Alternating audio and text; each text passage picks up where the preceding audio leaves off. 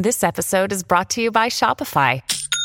Forget the frustration of picking commerce platforms when you switch your business to Shopify, the global commerce platform that supercharges your selling wherever you sell. With Shopify, you'll harness the same intuitive features, trusted apps, and powerful analytics used by the world's leading brands. Sign up today for your $1 per month trial period at shopify.com slash tech, all lowercase. That's shopify.com slash tech.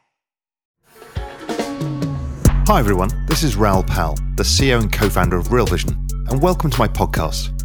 Every week, I'm lucky enough to speak to tons of smart and innovative people in the financial game – I get so much insight from these conversations, and that's why I wanted to start this podcast, so I can share that knowledge with you. I hope you learn from the discussions, and you can always find more in depth content at realvision.com. Enjoy the show. Ciara, so welcome. You know, this is the first time I've been asked to, to do one of these. And um, as my first guest, I couldn't think of anyone better than you. And the reason is, is um, in full disclosure, we've known each other for nearly a decade. Um, I have tremendous respect for you. And I feel like you never go out there and beat your chest and say, look at me, look at how great the things I am that I'm doing. But you're doing all these amazing things behind the scenes. And so I wanted to make sure that we could use this moment to sort of shine a light on someone who I think is doing a tremendous amount of work behind the scenes. And so without further ado, do you mind introducing yourself to the audience? Who are you? Sure. What do you do? And a little bit about your background.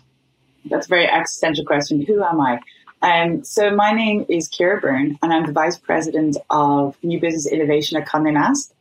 Um, so Condé Nast is the company that, that runs Vogue, GQ, Wired, Vanity Fair, Ars Technica, Pitchfork, just to name a few.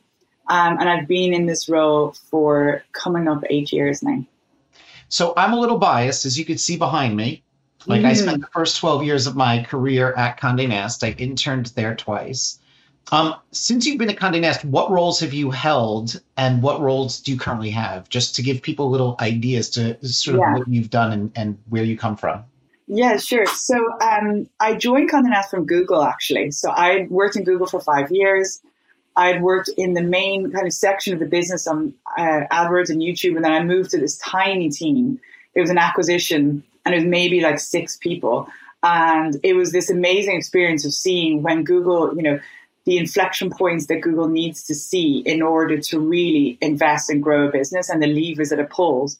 So when you know it was a very new type of advertising called pro- programmatic advertising, um, and you know you went from this this this team that it was very you know it was easy to sell. There wasn't any real competitors to an AdWords, but with this there was a lot of competitors. So it was a, a very different skill set needed, and we built the product as we were selling it and and then it became DoubleClick, a part of DoubleClick, this this this huge team. So I got to see all, all those moments, and it was completely fascinating. And uh, then I left there, and I really wanted to move into more creative industries. I have a background, and I was a pianist up until the age of 25, um, which I stopped. Um, but I have a huge respect for the creative process and and, the, and then the, the love and the heartbreak that goes into it. So I really wanted to get into a more creative industry and I joined Condé Nast. Um, naturally, I wasn't, you know, high up on the list for Vogue to hire at that point, um, coming from like pro- programmatic tech ad sales. So um, I joined something that I felt really passionate about, you know, Ars Technica, which is a, a very technology driven and cerebral plat- um, platform that has, you know, a lot of Web3 elements within it, actually. There's amazing community that you feel at a a huge responsibility towards.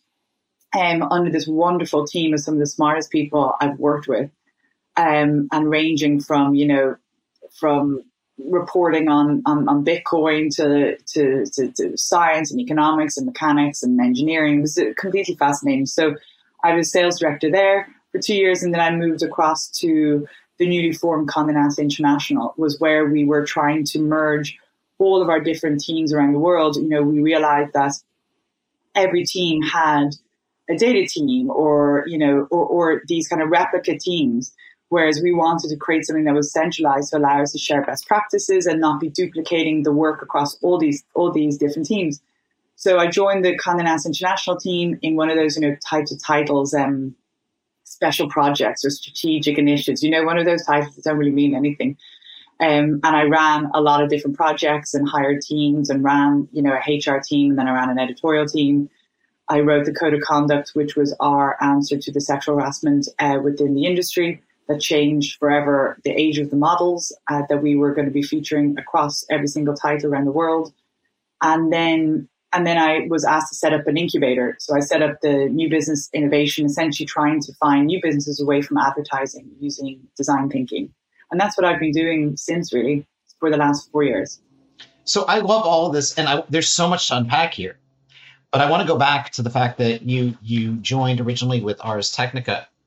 So uh, I I ran Ars, as you know, for a few years alongside with with Wired, and uh, there's no brand that probably is more instrumental in my thinking about Web3, right, than Ars. Um, what I saw for the first time ever was a distinction between audience and community. I think that, you know, you felt the same way.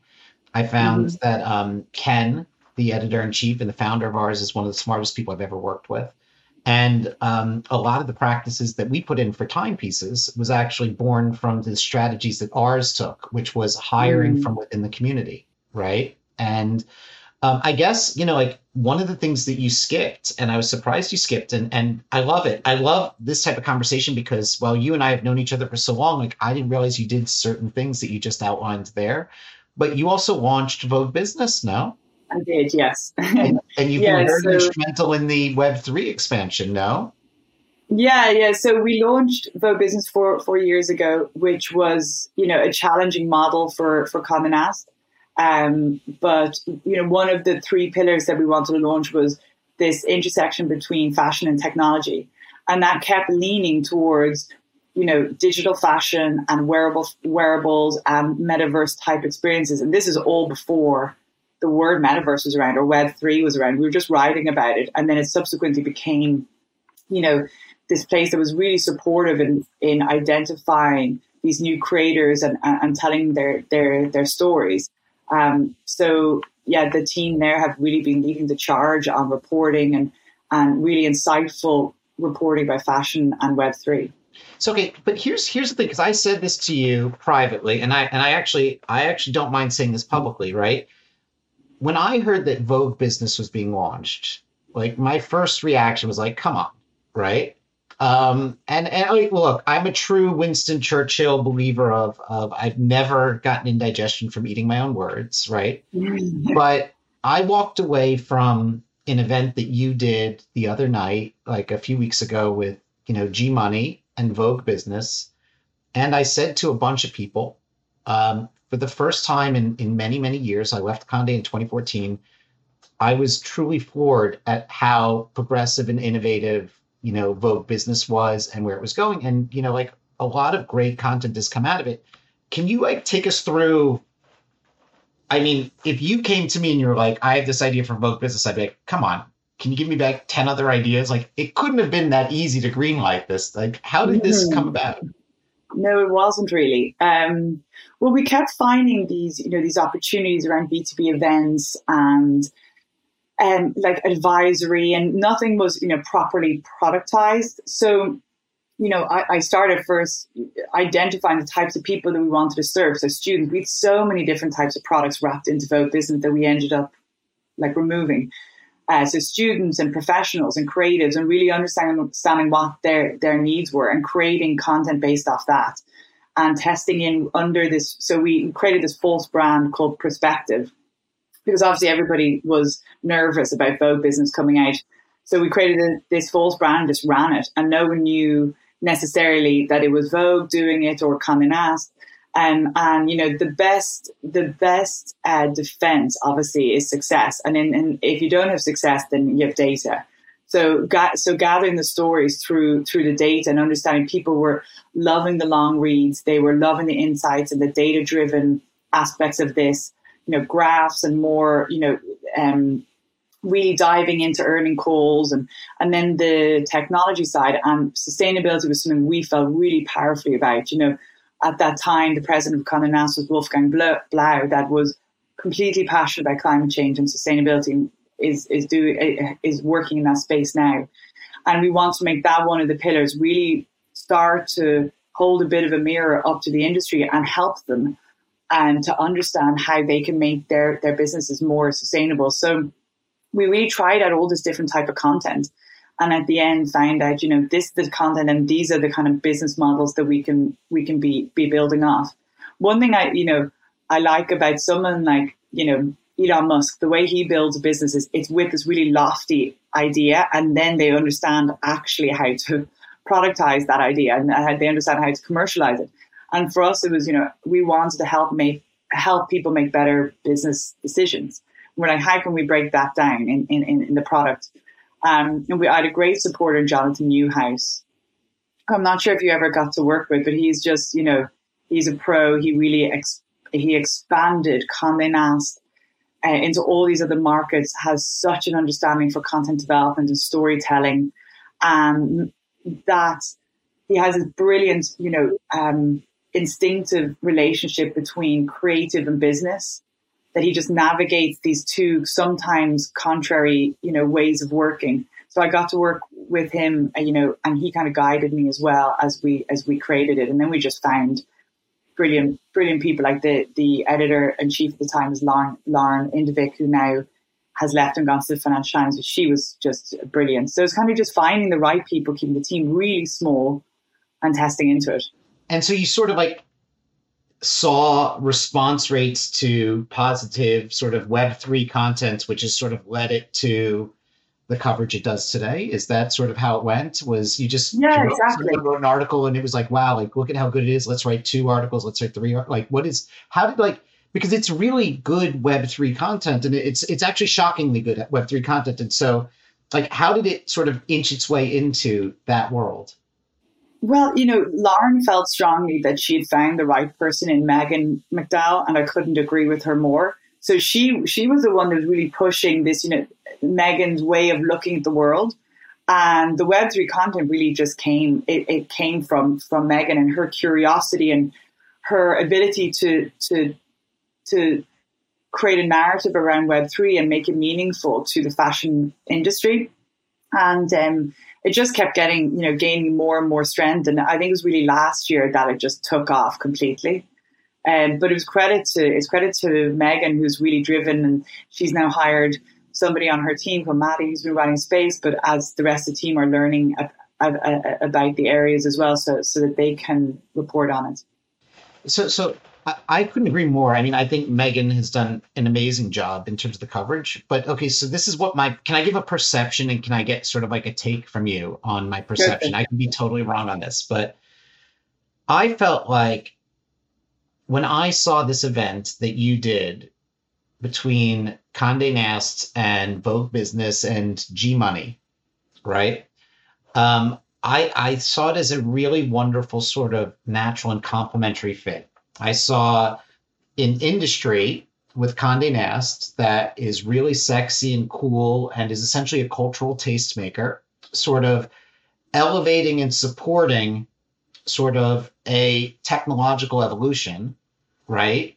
That was being led, you know, in a complementary fashion by someone who launched a sort of Web3 initiative into sort of your world. And it felt like Condé was learning from G and G was learning from Condé mm-hmm. and vice versa. Take us through the path of like your Condé Nast. I'm biased. Of course, I'm biased. I have to admit that I'm biased because I had so many good years there, right? But like you have all these storied brands. How do you start thinking about Web3 across your portfolio? Because you can't do it holistically. The brands are all very unique, right? Mm-hmm. like, how do you start thinking about it? And what have you been excited about for what Condé's done so far? So I think that was one of my early learnings. I brought some people on to help me understand how to launch Web3 and brands. And my early learning was like, nobody can help me really. Like, as in, you have to build a strong brand. Yourself, right? You just yeah, and it's really liberating, you know, because it has to be authentic to the brand, which means you have to bring the team down the rabbit hole, which, as we all know, is time consuming and it's and it you know you have to you have to have you have to have an optimistic view to innovate. So you have to make sure that the person you're bringing in is is, is at least optimistic and, and, and open and curious. Um, So I think it was it was a case of breaking down. This is what I would say. I try and make the technology invisible and focus on the behaviors. So the behaviors of Web three are the same behaviors that we've always seen. And actually, what Condé Nast is doing in Web3 is the same things we've always done to a certain degree. It's, you know, identifying creatives. It's um, supporting them by featuring them on our platforms and telling their, their, their stories. It's, it's all the things that we've always done. It's just like fashion in Web3 is the same as fashion Web2. It's all about self-expression and displaying that self-expression. It's just, it's, it's being featured in, in a different way. Um, so when it came to like looking at our brands, it was we did a piece of research. It's the first place I, I always start is understanding where people are, where our audience are, what what their needs are, and you know I don't always believe that a product needs to solve a problem. I think it can fit a need. And um, so really finding what the needs were and how we could test into that for for Vogue and GQ. Um, and we started really with GQ because uh, Will Will Welch is just this you know He's amazing. He's, he's, an incredible human. Like he's so caring and smart and thoughtful and considered and creative, and he he has his, he has an equally you know like attracts like. All his team are the exact same. Um, they're just wonderful. So we started with the community side with them, and that was a really fun process to really start testing into what does what does a community that's very you know that has this dialogue what did that look like for for GQ? And I and I loved that experiment, and it's uh, it's running. It's the the community is wonderful. Um, it's fun, and you know, focus on style and fashion. We're going to be bringing more Web three folks into it with some of the activity we're going to be doing in Q1. Um, and then for Vogue, it was it was really working with the creatives in the space, featuring them. You know, immersive storytelling trying to deconstruct storytelling that Vogue always does in like a meta ocean, which is one, which is um, an execution that we launched using Unreal Engine, featuring 24 artists from around the world. And it was really beautiful. Like visually, the aesthetics are super high quality, and just identifying creators that might never might, might never get the opportunity to shine in, in, in that particular way. That, well, what else? Tell me. I mean, I think it's fun because I don't think people realize to the extent, right? Like Vogue and GQ many people outside of Condé Nast don't realize that it's owned by the same company, right? And it's two totally mm-hmm. different strategies. What's a brand that you would love to see come into Web3? I won't hold you to this at Condé Nast. At Condé Nast, um, well, obviously Wired. Okay, and how would you see it come in? Well, no, that's another question. Well, I'm, I'm going to continue. And also Pitchfork, because Pitchfork has that kind of thing that Ars Technica has, which is this like this real engaged audience that that the team feel a great level of responsibility for because there's this shared there's a shared ownership in the brand, you know. Um, so Pitchfork, I think as well. Um, I think Glamour could do amazing things at supporting the narrative of women, uh, like representation in, in Web three, which I feel very very passionate about. So basically, all of them. Wait, wait, wait. Can I give you my pitch? I'm going to give you a pitch right now. I, I, my job I, I think that you should take Arch Digest in. Oh and yeah. Partner with oncyber and literally allow Arch Digest to have like skinned on cybers. Like I, I mean, every brand you have there is so unique and so different, right? And so it's mm-hmm. like how Glamour would come in would be so different than from how a GQ exactly. would come in versus how a Wired would come in. It's complex, right? It, it will take a lot of mm. time, but but I mean, I look at something like Arch Digest and I'm like, wow, you know, everyone has collected in the collectible space, right? Everyone has collected all this art, all these great sort of imagery. Uh, and it's like, wouldn't they want to have like an Arch Digest approved environment for you know like their their collections so this is my pitch to you okay, I'm going to run with that now. That's I'll go on to Amy and be like, right, I've got a plan. yeah, listen, I think, I think the metaverse is is a trickier place. Like in one way, it's it's it's exactly where we need to be because it's about the next generation of storytelling and the next generation of of of, of interaction with your with the person you're trying to tell the story to. I don't want to say reader or audience or community or yeah. whatever it might be, but the economic model is so uncertain and obviously, we've got, you know, Reality Labs spending, what, 4 billion a quarter, pushing forward, you know, VR and this metaverse um, experience. But I think that the, the, economic model is so uncertain for for the space that I feel actually we have the greatest right to play in. And um, so that's that's another element of how we can navigate around that or towards it. Let me ask you this: like, what I know that you are a full-on Web three convert because we've talked mm-hmm. about it. Like, what is it that you love about Web three? Like, what is it that I mean? You know, I don't have to be spending all my time in it, right? But I do because I, yeah. I just love it every day and I find it endlessly fascinating. It's constantly moving. It moves at a pace that keeps me excited. But like what is it that that has like captured your attention and, and how did you even get into it? Like as a for you personally, like what was your journey into web three?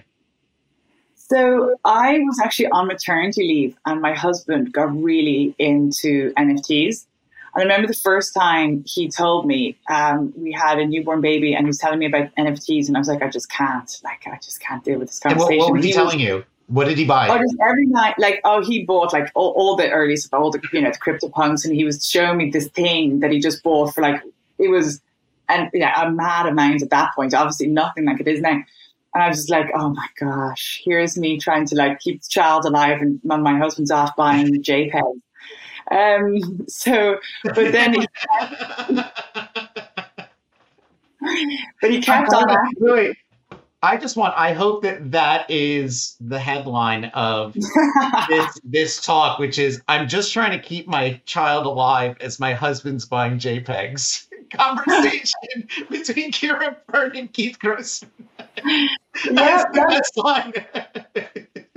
it's true it's all true. Like it actually, like when I think like the very first moment was the GameStop moment that I realized that something was changing. Remember that there's the whole movement around GameStop about community having this economic power, and obviously we know where that went. But it was a really interesting lesson, I think, for a lot of future NFT holders. So uh, my, my my husband got me into it. And he has this incredible nose for for just what's authentic in in the NFT space. And then I started really getting into it and really understanding it. And, and I, yeah, like yourself, kind of got hooked. I think, you know, years ago, I remember trying VR when I worked in Ars Technica and just the magic of it. I couldn't get over how wonderful it was and how beautiful it was. So I kind of had this, but you know, obviously NFTs at that time in metaverse were completely different to me so I started getting involved and, and, getting into communities and, you know, some of the initial ones like, you know, the World of Women's and, and Boss Beauties, particularly on, on the women's side. And then like MFers, I, I, I always loved that, that community and Moonbirds. And, um, and then when I came back to Condé Nast, it was really then, you know, the way to, I needed to break it down to a cultural perspective of why people should care about it beyond the technology of a token. I think that's when I even really got more into it. The, the culture of like anti-establishment nature of it, the culture of democratization and, and, and the fairness of it, the the putting the creator back into the heart of, of this this economy, I thought was just so powerful. Um, and when when you know you know when you start listening to more podcasts and people talking about it, you just realize that there's you know Web two and Web one had such intrinsic intrinsic misses that we don't even realize that right now. The fact that there was no, you know, economy built in or that the platforms earn so much and the creators who participate don't, who add value, who are the value, don't get, get rewarded. You know, I, I felt like Web3 is changing a lot of wrongs and I love that optimism about it. You know, I love the culture that's driving this technological movement, you know. And I always say, don't judge a technology by its first generation. So it's like we just have to have that optimism and know that there's so many smart people working on really big problems. Like you don't have to buy into the whole thing. I think you can still remain skeptical about certain areas of it, and you need to. Um, but I think the overarching, the culture is, is what attracted me so much. Oh, listen, I agree with you. I mean, my view is is I'd rather have people be skeptical than indifferent, right? Mm. Because at least skeptical people want to engage and talk and you know mm. people can change their opinions indifference is the worst right you know yeah. um, when i was at wired people used to say either i love wired or i didn't realize it's still in business right mm-hmm. but like right and it's like you know or they'd hold really strong opinions against certain things and it's like i loved that the worst is the people who are just like i don't really care right like yeah. uh, i don't want to talk and um, you know i i I, I agree. I think that there's areas of the space that still need m- way maturing, right? Yeah. But take take we're in generation mm-hmm. one, right? Um, I would say we're in the prodigy CompuServe era of Web three, right? Um, tech is still dominating. We shouldn't be talking about terms like NFTs and and blockchains, right? We have to be talking about experiences, and it has to be really easy. Um, how do you see certain elements of Web three evolving over the coming years? Like, give paint for everyone sort of your vision. Where, where do you see it going? I don't. I you know the term metaverse, whatever that even means, really. But you know, I think that's fairly unstoppable. Like I, I was looking just for another um, talk I was giving. On average, is like six hours and fifty six minutes or fifty eight minutes spent a day online, and people are just going to want more immersive experiences as part of their online lives. I, I just I don't see that disconnecting. Um, so I think, you know, where I see AR, I love AR. I always think it's just so fun. Like, I don't know, a little um, plug for, for the ABBA voyage or the ABBA experience that's in London right now. It's incredible. You literally feel like you're seeing them.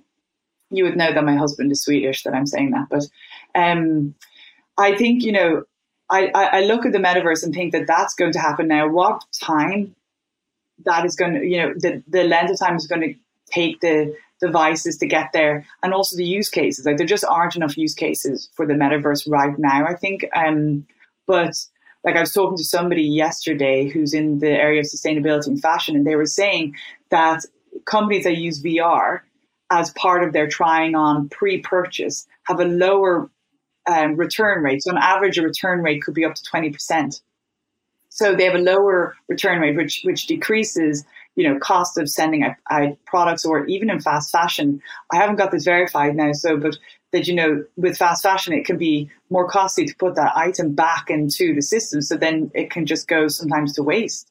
So, um, something like that, I get really excited about, and like that can actually solve a real need within the industry that I'm within, or or training, for example, like you know, in, in, in the medical industry. I think you're seeing more use cases so I just don't see that not developing. I really, it's just a case of, of, of the timing. And then I think more on kind of the ideas of, of ownership. Um, you know, you see what, what Instagram did. It's just becoming more ubiquitous. The, I think Reddit, Instagram have done a lovely job of, of onboarding people. And that's been the biggest problem, particularly for, for women from our research I've seen. Women are more reluctant to move into space because they are uncertain how to set up their wallets and, and make sure that it's secure and all, all these, these different things. So the companies that can bring people on in a really seamless way that kind of again makes the technology invisible um, are you're going to have these big moments like the Reddit onboarding of three million or like the Starbucks um, initiative. You're going to have those types of moments that are going, that are going to bring people in. Um, but I think it's it's all about you know the use cases and the displaying of your digital items. Like where maybe this comes back to arch- architectural digest, but once you buy your your digital fashion, so much of fashion is about display. So where where do you put that? How can you display it? How can you how can that be a part of your flex? You know, um.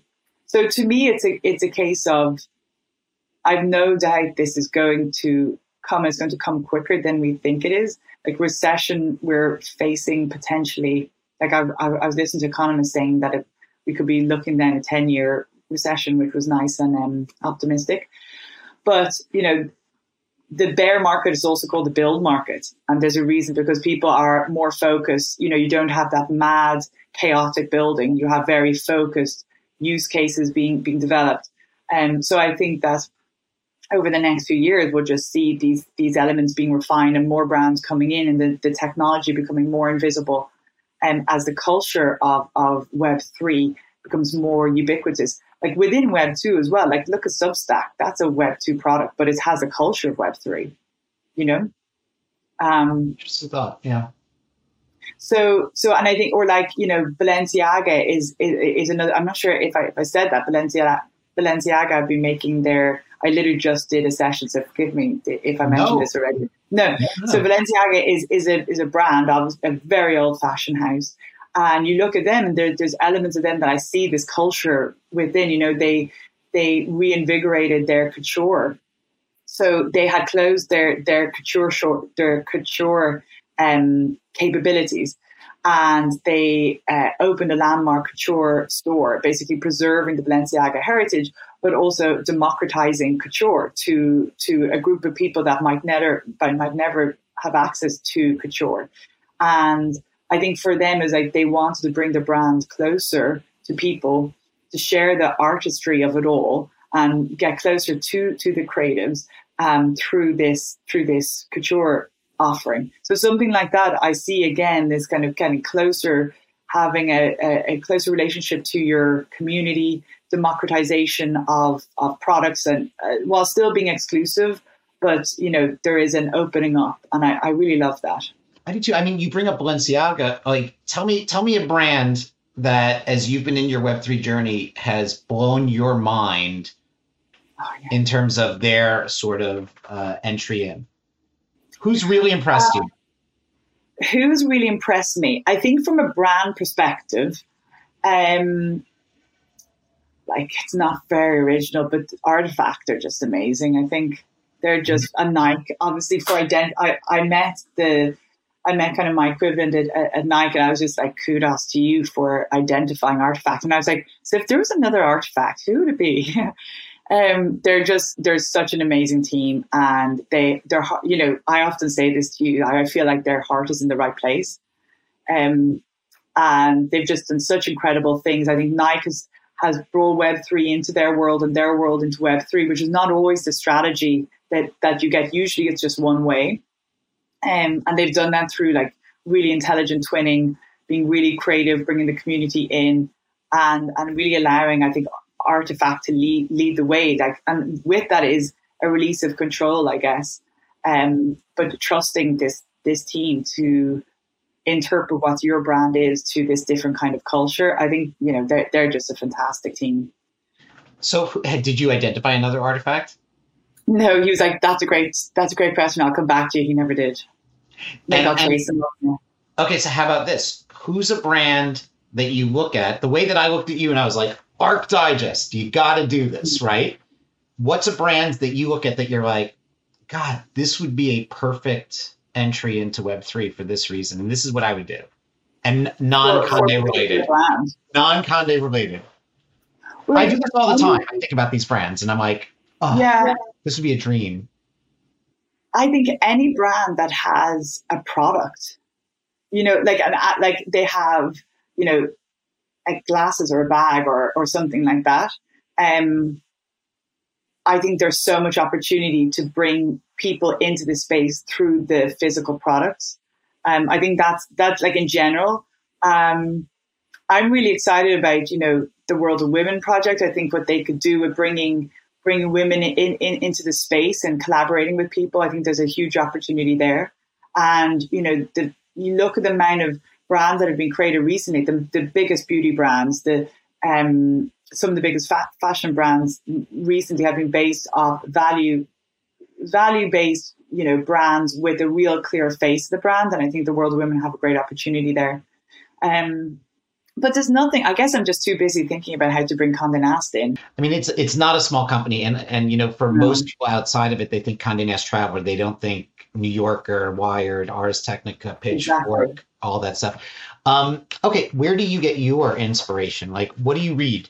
What do you engage with? Like, what podcasts do you listen to? Like, I, oh, you know, yeah. I think it's important that people understand how you're getting yourself educated. I find that it's not easy, right? You kind of have to take yeah. it on yourself. And so like how do you get educated on this on this space?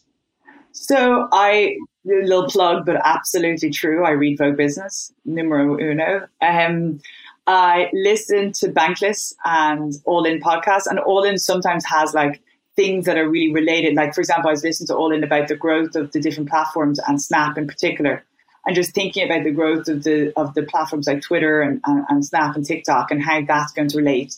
Um, or they'll talk about Apple and the fees that Apple Apple will be taking. And I just keep thinking about how that's going to relate to Web three. So and Bankless I think is great. It's just, you know, they have those deep dive moments with leaders within the space, but then they have the roundups that are that are super helpful.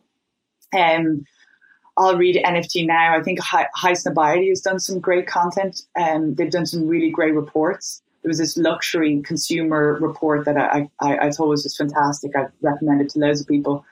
Um, and then it's just like following a lot of people on Twitter, isn't it?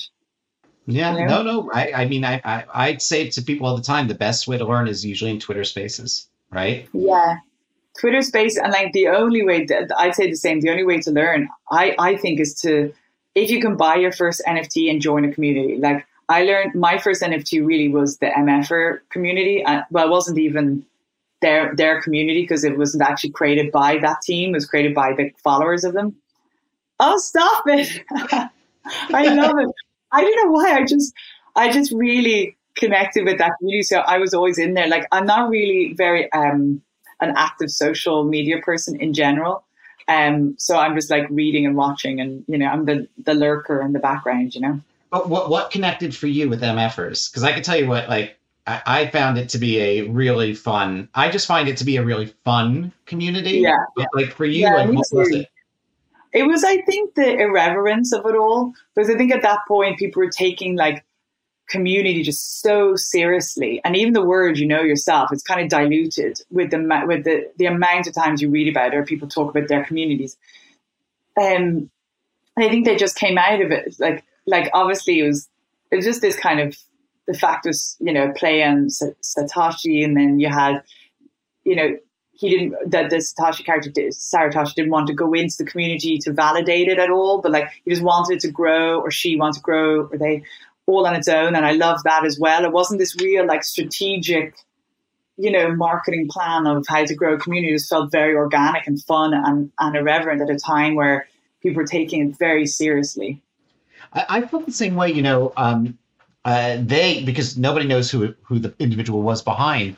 Yeah. They were they were very lovely and active on on Twitter until they decided that they wanted to exit out. And I had this mm. fantasy of I wanted to launch a collection of the Time 100 MFers of the past century, right? And just have that collection depicted as individuals, right? Over over that. And I thought that it would be a really fun airdrop. But as as we were having the exchange on Twitter, uh, in DMs, uh, they chose, you know, that they were going to exit out of the community altogether and let yeah. this go. But, you know, like Maya Drazen, who you know very well and has been my partner for nearly 20 years, you know, finds it equally as irreverent and fun of a community, right? And I think that that, mm-hmm. that is what attracts all of us to it, right? Yeah, and it, it doesn't take itself too too seriously, which which I really enjoyed about it.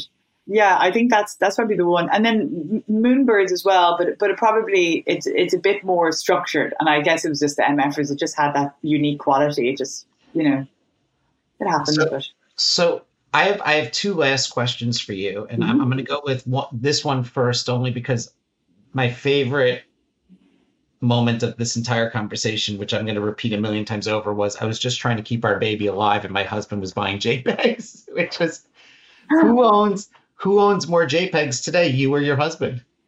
Uh, he does. Okay.